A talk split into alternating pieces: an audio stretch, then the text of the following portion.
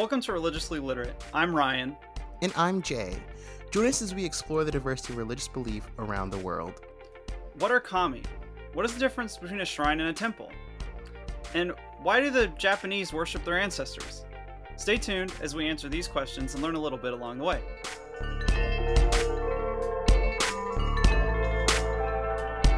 Thank you so much for joining us today. So today uh, we're going to be talking about Shinto, which I will be the first to say that like Shinto is new to me. Uh, I studied a lot and I still feel like I don't know what I'm talking about. So um, we're going to be leaning a little bit more on Ryan's expertise here. I mean, I, I did read, that. so I can say some things.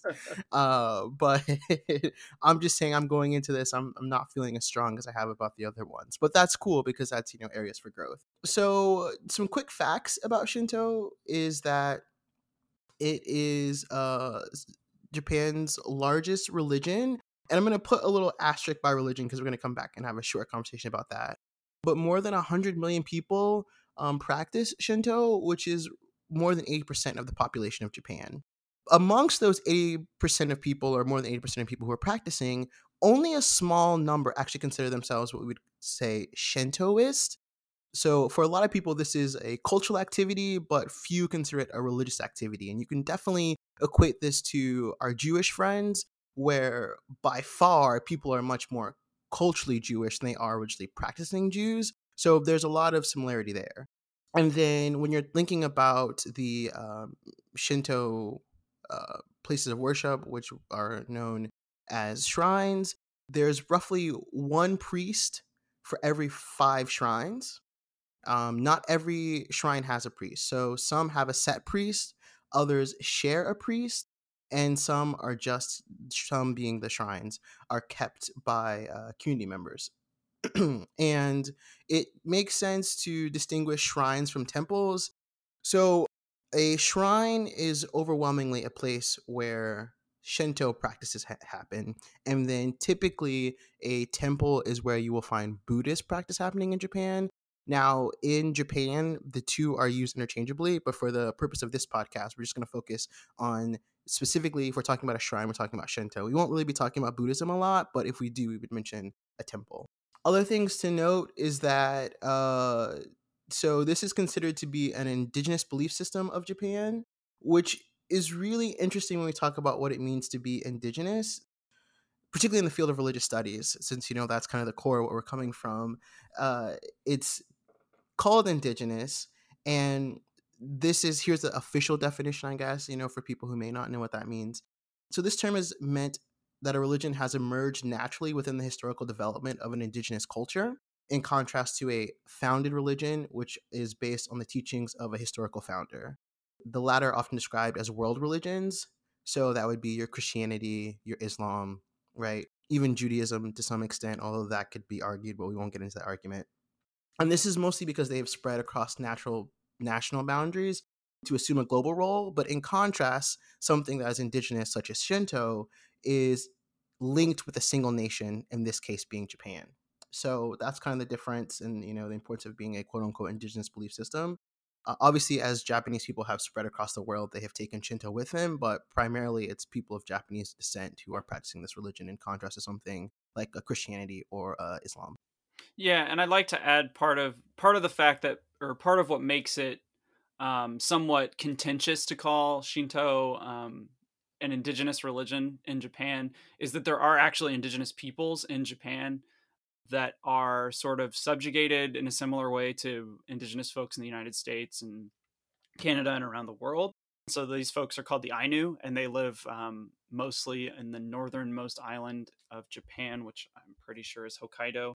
So they have a belief system Yes, it is Hokkaido. Um, they have an indigenous belief system themselves that is somewhat similar to Shinto, but is not the same. And so, in some ways, calling Shinto an indigenous religion can be seen or read as an erasure of these traditions, which is kind of messed up and bad. And there's definitely like a weird history or a not great history um, between the Japanese Japanese government and um, the Ainu people.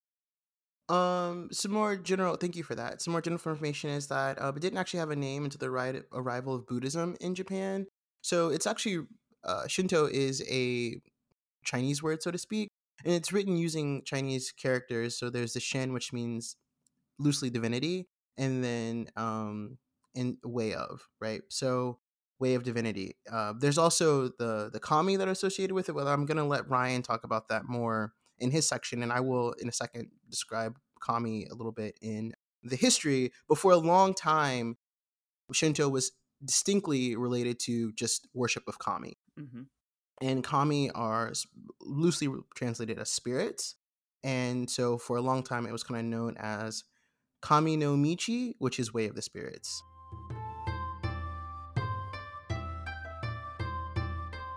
Well, with that, we will jump into a little bit of history um, about Shinto. Actually, that's a lie. I mean, we're going to talk about the is it a religion, is it not a religion? So, um, from a scholar perspective, or scholarly, I guess is the word here, Shinto is highly contested in terms of whether or not it is a religion, and that's like super up to debate. So, what I are we going to answer if it's religion? No, as we often say, it will definitely 100% depend on how you define religion. So I would encourage everyone to first go back to our first episode where we talk about the definitions of religion and all the controversy that is associated with that. And we also discuss our own definitions of religion. So I would say start there. Also, you, it's all depend on how you define religion. So whether or not this fits into a religion will be up to you. But I will say that some of the difficulty in defining it is because it's just so hard to pin down. And so this is a really good quote that I got from Shinto A Short History that I think really helps to encapsulate the difficulty in Shinto. And, and so it says, what defines the desperate phenomena of Shinto is not so much shared beliefs, ideas, or moral a- attitudes, but rather a common set of physical symbols and ritual patterns. There is no scripture, no set of dogma, nor even a shared pantheon that could warrant the lumping together of Shinto's multifarious traditions under one label. Rather, practices are identified as some form of Shinto by such markers as the Torii gate and Shimenawa straw ropes used to demarcate sacred spaces or objects, by branches of the evergreen Sakaki tree used as offerings or for purification. So there's a lot that is put under the umbrella of Shinto, and not every there aren't shared beliefs right or rituals so i think that can make it difficult one to figure out what it is and two to define it as a religion. So just know as we're going into this there's a lot of things that are going on and if you get lost along the way that is totally okay because i think if you ask two people who consider themselves to practice shinto arguably they aren't going to tell you the same things right? So just keep that in mind.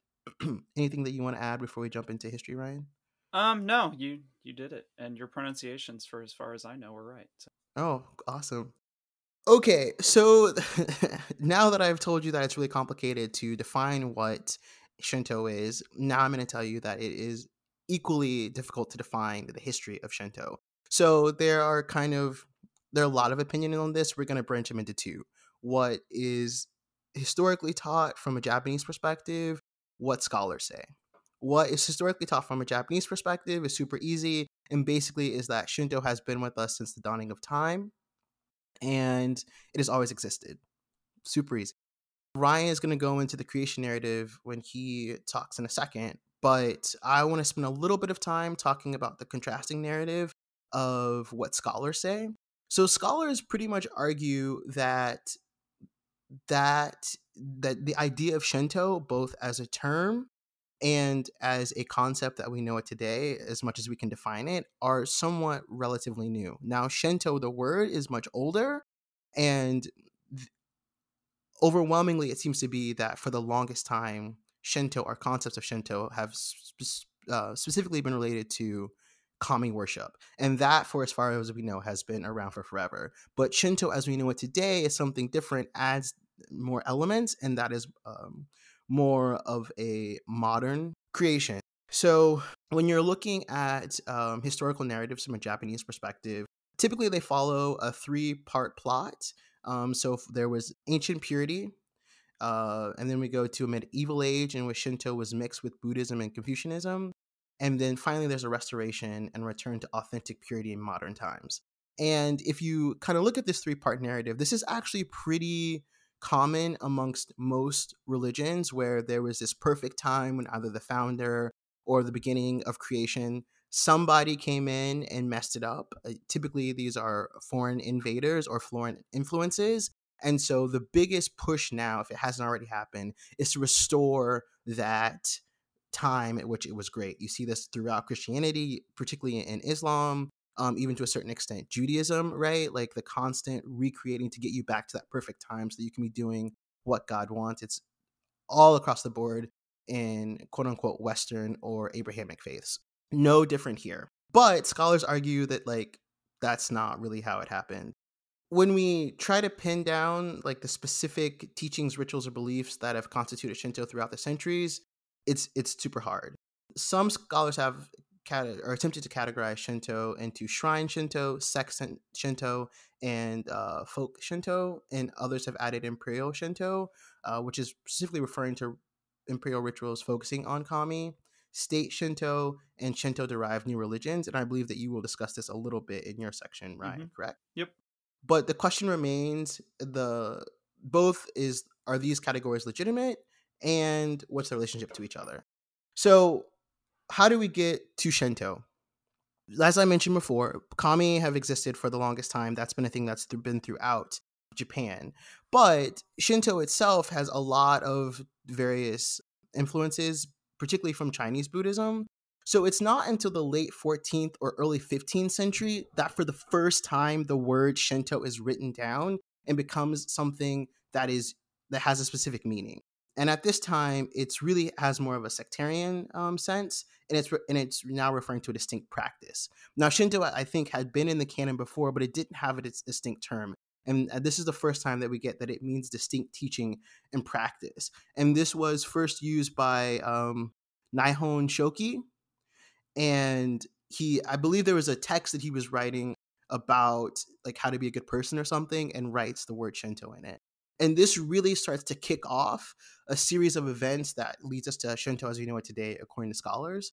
And so you can definitely read it as, you know, this is what is happening because of Buddhism. I'm trying to move away from that. And and so so that happens, you know, late 14th, early 15th century. But we also get another text called The Great Truth of Shinto. This is in 1476 by Kanetomo Daijinju. Don't hold me to pronunciation. and so this actually this great text i will spare you the history but basically this text is written and inspires a lot of people and so they start writing more and more texts and we start to get a more defined version of what shinto is and what it means now of course through various um, imperial changes wars like this it has influences on the state and that changes it. But this, by many, is seen as like the first text that really inspires a codification of, of what Shinto means from a religious standpoint. I'm going to jump ahead quite a lot to uh, 1868 uh, and this is when we have there's a revolutionary war that happens and so after this there's distinction between buddhism and shinto so at the um, i kind of skipped ahead here but Buddhism has Chinese Buddhism in particular has come into Japan. It started to influence the way that people are doing things. And during this war, there's a sense of we need to go back to, to what it means to be purely Japanese, right? So we need to get rid of all foreign influences. And so in this push, that's where you get the separation of temple and shrine and a, a clear demarcation between this is Shinto and this is Buddhist. Again, it's not as great as it'll be later on, but we're starting to get this push.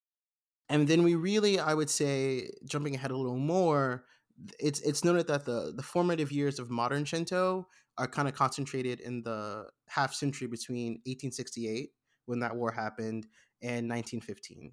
And this is kind of when most scholars have kind of argued that Shinto was invented as we know it today. And again, I'm speaking very vaguely because we're going to go over this more in other sections. But that is kind of your quick rundown of Shinto history that's just super vague on purpose. But again, because that's the perspective of scholars versus what the people who believe Shinto believe. And I vague I purposely left it vague because I read a 300 page book that went from like 500 to 1915. I don't want to give you all the details. So trying to make it as quick as possible, knowing that there's a lot of gaps in there. Is there anything that you want to add, Ryan? Um, no, uh-uh. we'll put that book in the show notes though, so that if people really yes, want to we read will. it, Um, definitely. Go ahead and hit us with some beliefs where you're gonna, you know, fill in the gaps and things that I have uh missed. All right. So, um, like Jay mentioned, or like you said, the crux of Shinto really is the kami. Um, that's what the whole religion, if we're going to call it a religion, centers around. Um, and in that way, or well, basically, what the kami are is they are these divine powers that are in the forms of deities, also features in nature, or sometimes and pretty often actually exceptional humans. So, former emperors, even just family ancestors. So there is this idea that you honor your ancestors as kami, that you can sort of become, you become part of the kami when you die. And so these kami are numerous. Um, and so Shinto, if we were to put it in the sort of monotheistic, polytheistic duality or binary, Shinto definitely falls under the polytheistic uh, umbrella, I guess. I would say though that um, it's not. It's it's sort of like when we talked about um, Hinduism being polytheistic, how like sort of technically it is polytheistic, but then on a practical level, on an individual level, it isn't always like that. And so these kami are pretty much everywhere and they are associated with things typically like growth and fertility but also natural phenomena so not just like associated with sort of like uh, i'm trying to think of the word um, like sort of concepts like growth and fertility but also like things that you can actually see and experience in the world. So like wind thunder also things in the landscape. So specific mountains um, certain trees, which you'll see demarcated with the Shimenawa um, that Jay described, and I'll explain those in a little bit um, because they're kind of an important part of not only shrines but also just demarcating where kami are associated or where they are believed to dwell. Um, and so, with that said, there are believed to be over 80,000 kami. Um, now, that it, when I say 80,000, I don't mean including every single ancestral spirit that maybe an individual family or clan may have. But I'm talking about like the 80,000 kami that are represented by this sort of bigger, bigger, more quote unquote national shrines or the shrines that like everyone has access to or worships at. And so, like you mentioned, um, you said that, you know, the, the literature surrounding Shinto is very different than most of the things that we've talked about so far, I would say, because it's not totally an oral tradition like we talked about in the Lakota spirituality episode. I think it was like episode two of season one. But it's also not sort of doctrinal, um, sort of dogmatic as we see with like Judaism, Christianity, and Islam. It's certainly not like Judaism with all of the extra kind of writings that surround the sort of central text. But that's not to say that it doesn't have writing. So, like you said, there are these collections of sort of literature that talk about the history of the tradition. And it most of these writings talk about the kami as human like beings that are doing things, making decisions. Um, so it is very sort of historical in nature. And so the two sort of most central texts in all of this, although they're kind of surrounded by a constellation of smaller writings, are the Kojiki and, like you mentioned, the Nihongi or the Nihon Shoki. Um, and so the Kojiki is called the Record of Ancient Matters, and then the Nihongi is uh, the Chronicles of Japan. And fun fact Nihon is how you say Japan in Japanese. Oh, cool. These two are considered the most central historical texts in Shinto. They can include, they overlap a little bit, so they have some similar stories, and there's some variation between the two, but not a lot. But the most, I guess, sort of important story is the story of the creation of Japan, and I'm gonna give you basically the the very cliff notes version of this just to give you kind of an idea or to illustrate kind of some of the things I said about the kami in terms of the things that they're related to in the landscape and sort of how they came into being. So, to be clear, this story doesn't come at the very beginning of the history. Um, so it's not believed that the kami did not exist before in some form before Japan itself existed. Um, so there is a part of this history that includes a time before Japan sort of formally existed as the Japanese archipelago. But the most important story, really, or the story that really kicks off what we understand as Shinto today, is the story of the creation of Japan by Izanagi and Izanami. Izanagi is a man and Izanagi is a female. These are two kami that existed um, in this sort of great heavenly realm, and they're asked by the other kami to create a new land, a new place for them to live. And so Izanagi has this spear and he stirs the waters of essentially the ocean, and the drips from the spear create an island. And the they in turn perform this ritual where they round a pole and Izanagi walks to the left, Izanami walks to the right. The woman greets the man. And this created two more islands. And they didn't really like how they turned out. And so they decide to perform the ritual again, but this time Izanagi greets Izanami first, and this creates the rest of the eight islands that we consider that are considered the Japanese archipelago. And so they complete Japan, and over the course of seeing these islands, they create other kami together. And one of these is Kagutsuchi, which is the fire kami. And Izanami, while giving birth to Kagutsuchi, dies. Because as you can imagine, giving birth to pure fire could probably be bad. And so Izanagi is upset. He kills Kagutsuchi immediately at birth and beheads him, cuts him into eight pieces, and scatters them across the Japanese archipelago, which creates the eight volcanoes in Japan.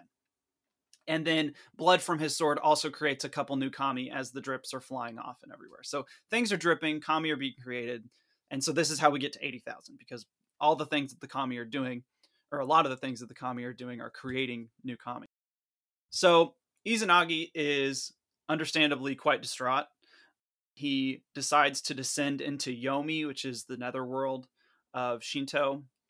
Not quite like hell, and not quite like some of the hells we talked about, like the Christian hell, and not quite like some of the hells we talked about in Buddhism either, because there's not totally this sense of like damnation that's included in this idea of hell. But anyway, he finds Izanami's corpse, um, and he's like just disgusted and not not really disgusted, but even more distraught than he was before.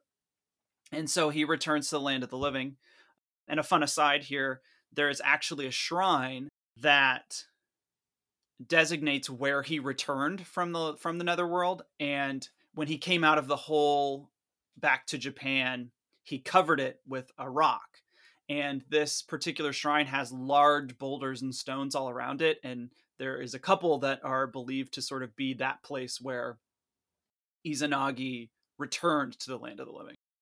Um, and so he comes back he washes himself upon his return because there is this strong association with impurity and death together, which I'll get to in a minute because that deals with kind of this this idea that people in Japan or many people in Japan are like like you were saying culturally Shinto but also religiously Buddhist at the same time um, and there's not seen to be this conflict and part of that is because some of the things that are not in Shinto this sort of ethical moral structure of how to live your life other than just sort of honoring the kami are not there in Shinto. And so as when Buddhism was brought to Japan, that sort of filled those gaps.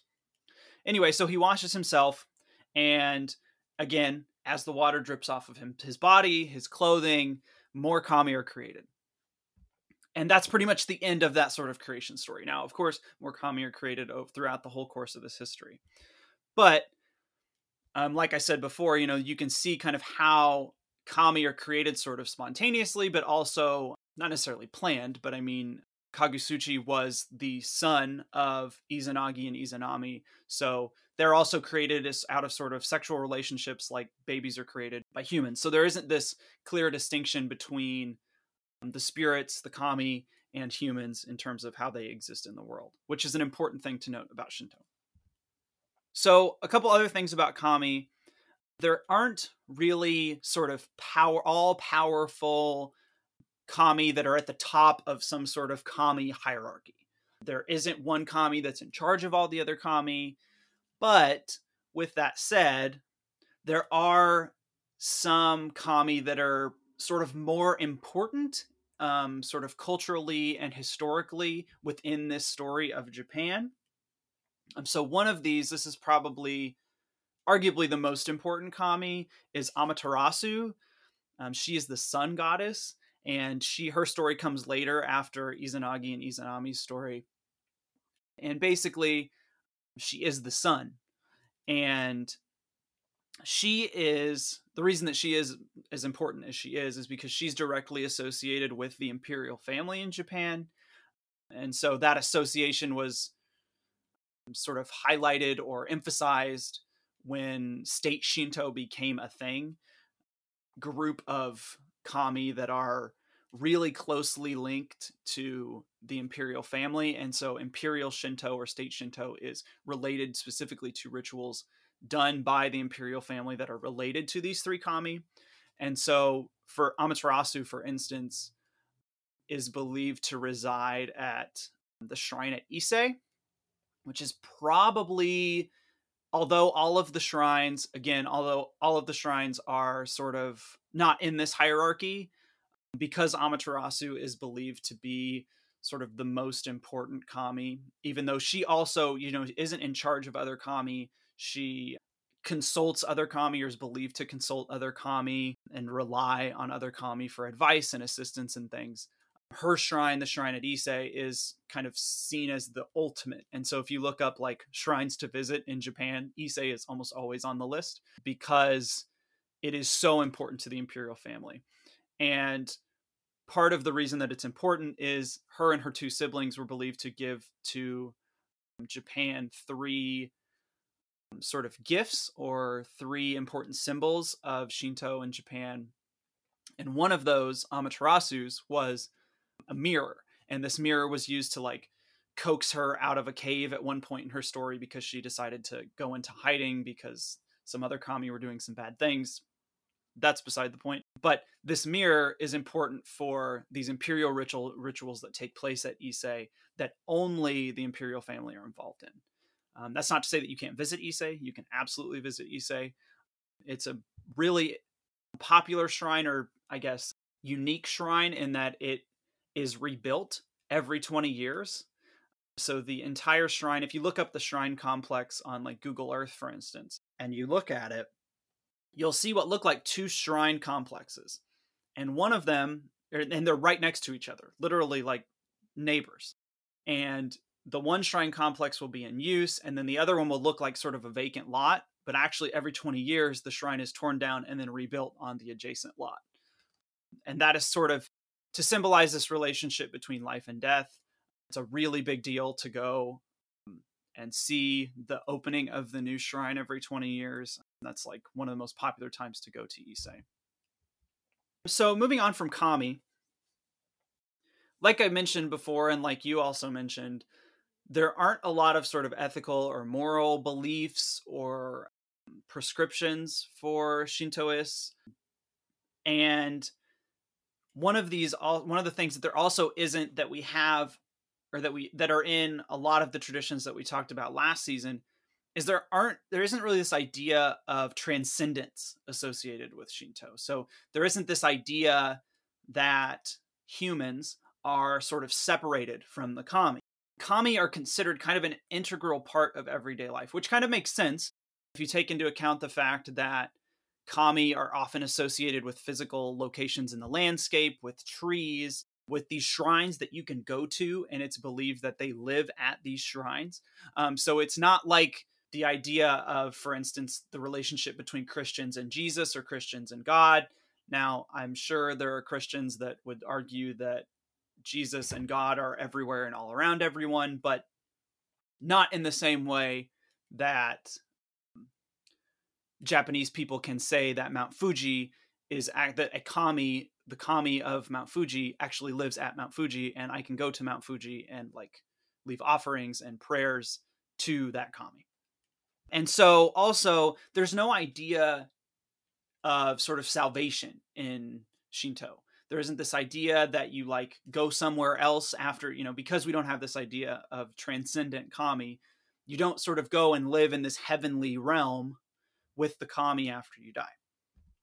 Now, this is where it gets kind of complicated though. So, like I said before, when Buddhism was brought to China or to China to Japan, that's a whole nother story. When Buddhism was brought to China, yeah. when Buddhism was brought to Japan, a lot of these Buddhist ideas, which we kind of talked about in our previous episode on Buddhism, man, we did this really well, Jay. We got like all the stuff that's connected to things out of the way in season one. Like, yeah, I know. That that's gold. the beauty of doing the the specific episodes because then you can just be like, oh, go back to this yeah, episode. Go back to this episode. I'm not explaining it all. But anyway, so as you know, if you've listened to the Buddhism episode, and if you don't, pause right now, go back, listen to the Buddhism episode, and come back to right now. um, because Buddhism, we know, has a lot of these sort of ethical and moral principles associated with it. It also has very specific things that you do that are things that are associated with death. So, sort of your funerary rituals, the beliefs about death, what happens after you die. It's a very well developed sort of idea about all of these things. Shinto does not. And I think a lot of this is probably due in part to be the association with death and impurity in Shinto. And so, for instance, death is seen as sort of unclean or um, impure. Japanese term is kegare. And so it's not totally dealt with all the time in a lot of the Shinto histories. But then again, remember that the Shinto writings are not exactly manuals for how to live your life as a good Shintoist, like we would consider maybe the Christian Bible or any of the Jewish scriptures or the Quran or anything like that. And so this is where a lot of the ethical and moral ideas come from in Buddhism or in Buddhism, and that we see now I'm getting all confused that we see Shintoist practice is they come from this adoption from Buddhism. And there's a phrase, and I wish I could remember who told it to me. It might have been my Japanese teacher way back in the day. Basically, that Japan is 80% Shinto, or I'm sorry, 80% Buddhist and 100% Shinto. And so, mm. this idea that Shinto practices and beliefs pervade everything that you do as a Japanese person, or pervade a lot of what Japanese people do, even if you're a practicing Buddhist. And this is also true. We'll find a similar thing going on in Haiti when we get to an episode on voodoo later this season, in terms of the relationship between being Catholic and practicing voodoo in Haiti and in other parts of the world where they practice voodoo. And so we see a lot of adoption of Buddhist practice and Buddhist belief to sort of fill in these holes, quote unquote, holes in Shinto. Um, and so a lot of funeral practices in Japan are Buddhist. So you see lots of Buddhist funerals and that's kind of the Buddhists take care of the funerals. Shinto folks take care of birth and marriages and things like that, while Buddhism does its thing. So, like we said before, there are lots of different types of Shinto, and this is like major air quotes around types because it's not like I would I would argue that it's not um, similar to like Christian denominations where they're like a little bit different, but they have the sort of same core tenets. But I would argue that the types are more about who practices what and the types of practices that are associated with it. And also a lot of it's time period related. So um, after Japan opened itself up to the rest of the world in the 19th century, we see the adoption of state Shinto, and that has very specific connotations. Then we see what happens to Shinto and Shinto beliefs about or state Shinto during World War II. Then we see the reaction by the Allied occupation force. And so a lot of it is temporal in that way. With that said, when I think I think three of the most important things, or three of the most important types of Shinto to highlight, are shrine Shinto, lived or popular or folk Shinto, whatever term you want to use, and state Shinto.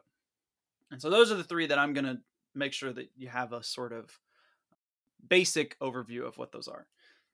So for shrine Shinto, this is the most prevalent kind. It includes practices at shrines to demonstrate faith, the quote air quotes around faith in the kami. Um, this includes going to shrines, leaving offerings, prayers. We'll get more into what you do at a shrine in a second. Then there is the sort of popular Shinto, which this is just the everyday practices of people that reflect belief in the kami. It includes a lot of regional variation and overlap with bigger Shinto practices. So it's good to keep in mind that Japan is a big place and there's a lot of local variation in Shinto practice. This also includes a lot of what happens in individuals' homes. So it's very common for people in Japan to have Shinto small Shinto shrines within their own home that they leave offerings to fairly regularly. This is typically where you would sort of install your ancestral spirits. It's believed that they sort of reside at your sort of home shrine. There's also lots of local, little small local shrines. This is one thing one thing I want to point out here is that Shinto is all over in Japanese popular culture if you just know what to look for. So, for instance, if you have ever watched any of Hayao Miyazaki's films from Studio Ghibli, so movies like uh, My Neighbor Totoro, Spirited Away is a really big one. Those two in particular have lots of very explicit references to Shinto, and you'll see shrines in all kinds of scenes in those movies. Also, if you're a fan of horror films, Japanese horror films are full of themes from Shinto, and a lot of this pulls on sort of localized belief. And then, last but not least, is state Shinto, which this, like we mentioned, started in the 19th century when Shinto was sort of declared as a state religion gave rise or it was sort of used to support sort of nationalistic beliefs about Japan being the best country because there's the kami only reside in Japan. So therefore if these spirits only reside in Japan we're clearly the best because why would they want to live anywhere else? One other important thing that this did was it established the emperor as a sort of living kami. And so like I mentioned before the imperial families believed to be these direct descendants of Amaterasu, and it was believed that the emperor was actually a kami in the flesh. After World War II, one of the first things that the Allied occupation forces did was they forced Emperor Hirohito to declare that he was not actually a kami, that he was a human person. Um, and this had a lot of implications for Shinto practice, in addition to lots of other things that the occupation forces did. And this even has consequences today. So prime minister of Japan. I don't want to I don't know too much about this, so I don't want to put I don't want to say too much and like say something wrong, but the prime minister of Japan has been sort of involved in wanting to make Shinto sort of this like reinvigorated thing in Japan um, to make it more of an official, like, this is a Japanese thing, the government is not afraid of it kind of thing. And so he has attended imperial family rituals at shrines and he he has you know attended various shinto um, events and things like that like marriages and all this stuff. And that even still as recently as several years ago causes ripples in world governments. Everybody gets kind of i i forget who it was but there was another there was an american official who like criticized him for participating in these things. And so this association with Shinto and World War II and nationalism is definitely still there in the world. Um, and I think that's one thing that maybe that'll be a happy accident that all of the people who listen to this episode will kind of understand that that's not totally awesome. And to be fair, you know, we we know that from living in the world that all religions, for the most part, or many religions, can be sort of weaponized for things that are what would seem contradictory to those traditions, beliefs, and practices. Um, and Shinto is no different. And so I think we should keep in mind that you know not to demonize Shinto. Cool. Let's take a break. Okay.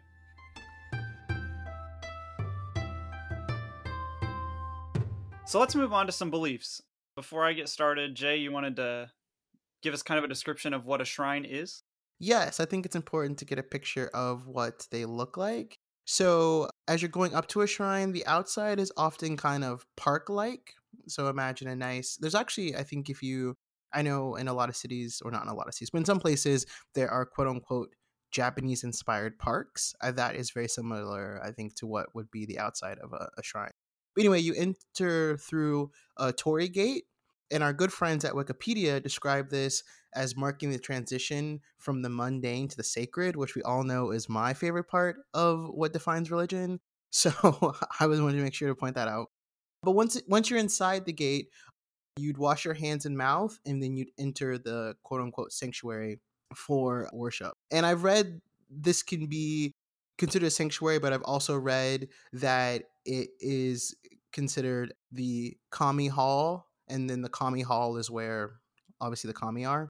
And so that's kind of so again, you're going from a park into past the gate into a specific area, and then at larger uh, shrines, which I would assume is more like the imperial ones or state sanctioned ones where a lot of uh, big events are happening, you might pass by an office where you can put money in before you pray or you can speak to a priest and ask uh, for prayers or buy amulets which happens at some shrines. But that's just kind of a general sense of what it looks like when you're going it continue. What what kind of shrines do we got going on? So like i mentioned before there's lots of different practices in terms of or like levels of practice. So you know have it on the local level. You have sort of the bigger sort of more communal practice and then you have the sort of imperial level you have the same sort of breakdown with shrines as well. Like you just described as kind of like what would be a branch shrine. So these are the sort of communal shrines, the shrines that have the big local festivals. They're sort of connected to imperial shrines in terms of like uh not like physically connected, but in terms of like sort of theological connections. They have like connections between the kami at different shrines. And so they're connected to the imperial shrines, which these are the shrines where um, only rituals practiced by the the imperial family are. Um, so Ise is one of these. Uh, most regular people don't have much to do with these shrines. You can go visit them, like I mentioned with Ise. It's a very popular spot to go to in Japan. But you're not really going there and going into the shrine and offering prayers or offerings and things like that. And then you have sort of the local shrines, um, which these are associated with sort of smaller towns. There'll be roadside shrines. And then, sort of at the very smallest level, the sort of household shrines. And these shrines are all the kami at these shrines are asked to sort of deal with local things. And so as you kind of go up the chain, you have the kami being asked for bigger things, but not necessarily because you could go to a what's called a branch shrine and ask for like personal favors or you know ask for you know give forgiveness or not forgiveness be thankful for things that are going on in your life at those shrines as well. And so like you mentioned torii gates are probably the most iconic or the most recognized symbol of Shinto. Um, and these are the big red gates that are outside of Shinto shrines. There's actually an emoji for a Shinto or for a torii gate. And these are, like you were saying, sort of demarcating that sort of sacred and profane space, showing that this space behind or through the torii gate is the dwelling place or where the the where the kami live. And these are you usually have at least one of these at every shrine, but you can have as many as you want. Um, the Fushimi Inari Shrine has nearly a thousand torii gates, and they're kind of spaced one on top of each other. So you're just walking through this like tunnel of torii gates. And I'll try and find a picture or like a Google Street View sort of thing where you can go through it and put it in the show notes. And see what's interesting about that shrine in particular is the kami that resides there is associated with rice and with business. And we know Rice is massively important culturally in Japan, and business is hugely important in Japan as well. And the actual torii gates that are there, all the thousand, roughly a thousand of them that are there, were donated by a business to, as sort of a patronage sort of thing to that shrine. Um, another way that sacred space is demarcated at shrines is with shimenawa, which these are the straw ropes that you mentioned earlier. And they also have these little folded white paper streamers on them that are kind of lightning bolt shaped called shide. Um, and these you'll find all over the place. They'll oftentimes you'll see them on torii gates, but you'll also see them at like trees that have that are believed to hold dwell spirits, caves, waterfalls, things like that. They'll be hung around them. So, for instance, for all of the My Neighbor Totoro fans, Totoro's tree is one of these trees that has a big shimenawa around it. So, it's some people read that to mean that Totoro is actually a kami. With that said, worship in Shinto kind of follows four steps basically, whether that is at your home shrine or at your branch shrine, say you want to go to Fushimi Inari for their festival or just because you want to go. Because pilgrimage is also kind of an important thing in Shinto to go to specific shrines, which is something we're not really going to talk about, but it is a thing. So the first thing you do when you get to a shrine or when you approach a shrine is there's a sort of purification and so that's kind of a common theme we've repeated over the course of this whole podcast is that purity is very very important within shinto. And so typically what people do this is a lot like when you go to a mosque for instance involves washing out your mouth and washing off your hands with water. And so when you go into one of these bigger branch shrines they will have a little area when you first get in and they'll have these little bamboo dippers and you like take a little bit of water and put in your mouth switch it around and then wash your hands off as well. And that that's sort of the regular everyday standard kind of thing and you don't need special water to do it you can do it at home but that's like an important first step when you approach a shrine. Um, and this can also be can also be a more formal process where you are sort of purified by priests and they have particular um, they're called in like the scholarly literature they're called lightning wands i don't have the japanese in front of me right now but basically they're these bamboo wands that have basically the white longer versions of those white shide the lightning shaped paper and the um, will wave those over you and you're believe you're supposed to um, practice abstinence before you're purified before you do that and it lasts for a particular amount of time and you get purified in that way for different things. Fun fact um, it's not uncommon for people to get their cars purified when they buy them in japan by shinto priests so that is a thing that people do. But then after you're purified and you go actually up to the shrine itself it's very common to leave an offering. And this is basically to keep the kami happy more or less. You can offer all kinds of things. The offerings vary widely from, you know, rice, water, salt. Those are pretty common ones. Um, also, cut flowers. That's a pretty common one for roadside shrines. But also money, a whole bunch of different kinds of food. Um, you can leave expensive fabrics. You name it, it can probably be an offering. And then after you leave the offering, you sort of you clap your hands twice you give a deep bow to sort of you're doing a couple things there. One you're telling the kami that hey i'm here and you know showing your respect by bowing to the kami and then you pray. And these can be sort of formal standard prayers um, so for our christian listeners think about the our father. And that's you know pretty standard you know you say the same words every time. But also it can be sort of more impromptu as well. Usually includes oftentimes thanking them for the things they've done for you, and then you can ask them for things. But again, it can be kind of freeform. And then after that, usually there is some sort of feast or meal, and this is like believed to be actually eating with the kami. And so it can be very formal, again, like the purification rituals that I mentioned. This can be something that you do at a shrine with a priest um, this is not something that you're going to do just like you're going to call up the priest and say, hey, we're going to eat with the kami this afternoon.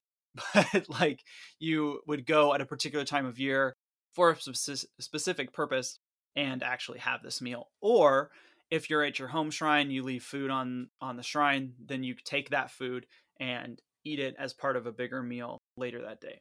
So that's pretty much the basics of worship. The other big thing in terms of practice at Shinto shrines are festivals.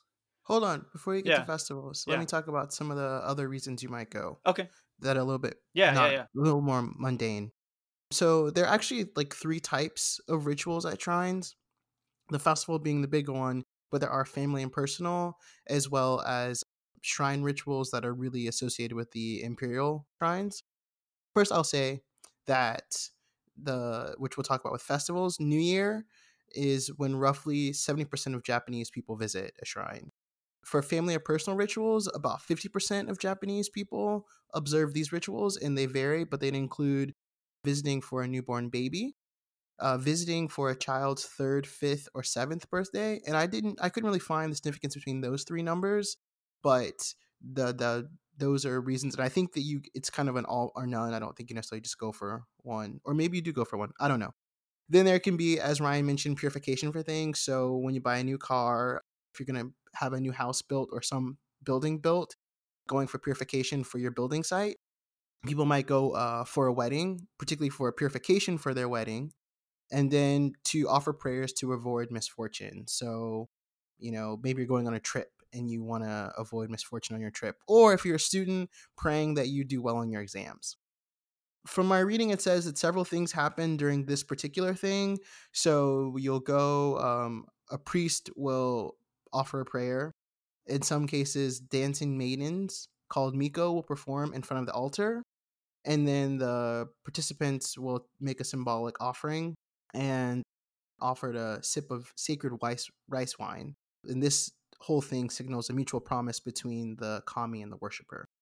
And then, of course, we do have just weddings in general, which are separate from the getting blessed for your wedding um, that people may go to or go to the shrine for. This isn't necessarily as popular, and it seems to be historically that this didn't come, become popular until the more modern creation of Shinto. So we were thinking past 1850 is really when people started going to the shrine for weddings.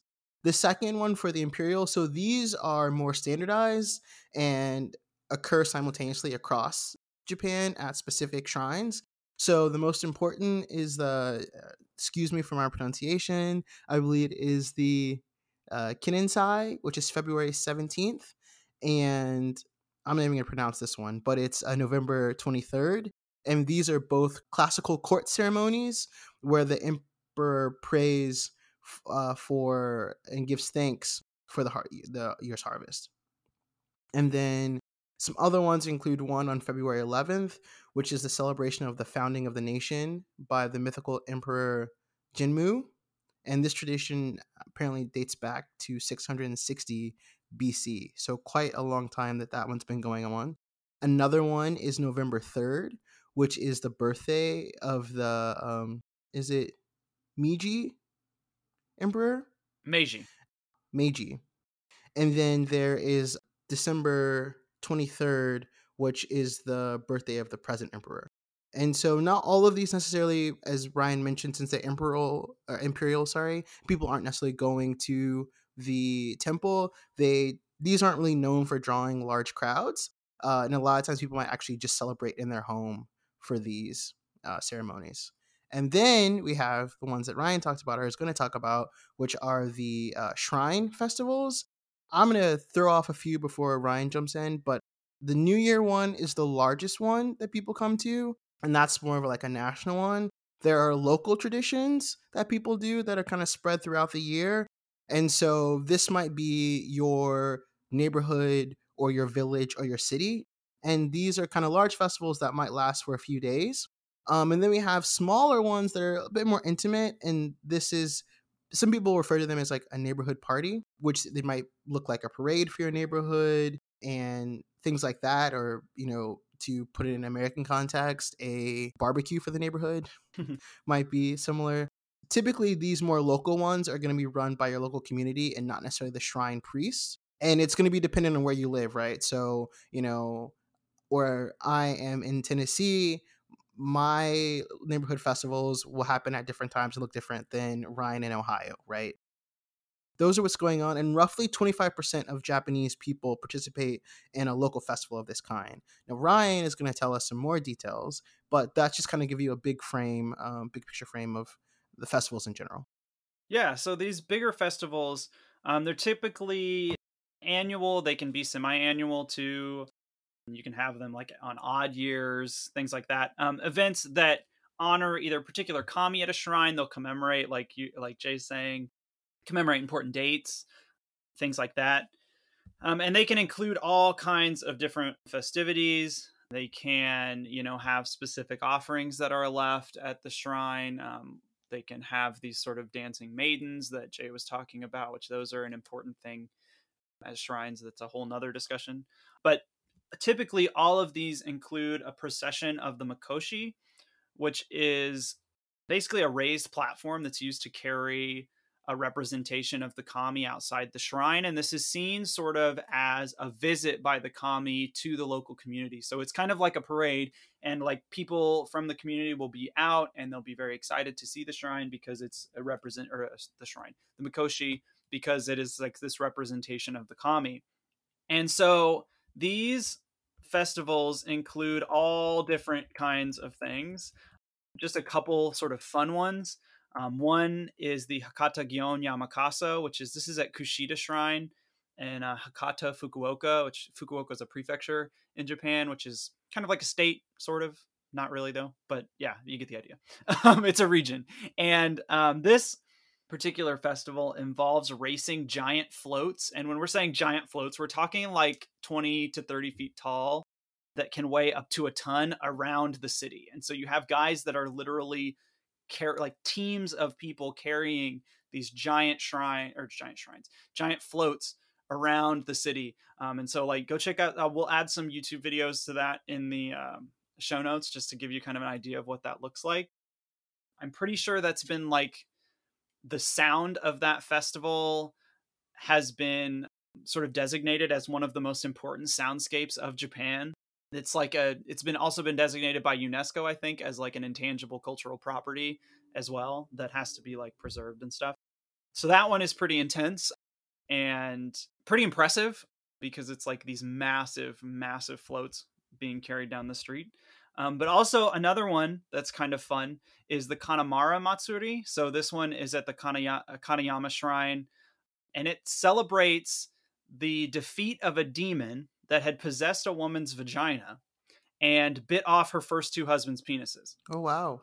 And so this one, basically, what happens is called the Festival of the Steel Phallus. And basically, what happens in the story is that after her first two husbands' penises get bit off, she goes to a blacksmith and is like i need like to do something about this and so he creates a steel penis that she then inserts into her vagina and the demon bites it breaks his teeth and is no longer a problem. Mm. and so on the top of the mikoshi in this festival is a giant penis and this like if you look at pictures of this festival it looks like a bachelorette party in the US there are like penis suckers and penis straws and penis everything all over the place and what's really interesting about this is that shrine in particular, historically, was a place where sex workers would go to pray for protection from STIs because it's sort of seen as protecting from this demon that lives that lived in this woman's vagina, right? So now that has kind of fallen by the wayside. That was more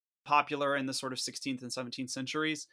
But now patronage at this shrine is more focused on prayers for easy births and also long lasting marriages. But the most interesting thing that I thought, which because we didn't really touch on this, but after state Shinto was kind of taken apart, all of the shrines sort of became private, not really privately owned, but they became their own individual entities. And this one in particular does a lot of work to raise money for HIV research.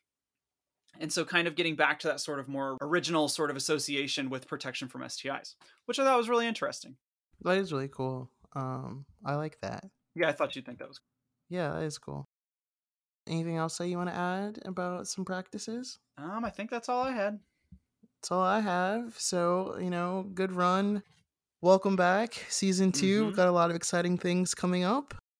Hope that you will keep listening. But in the meantime, want to thank you for listening.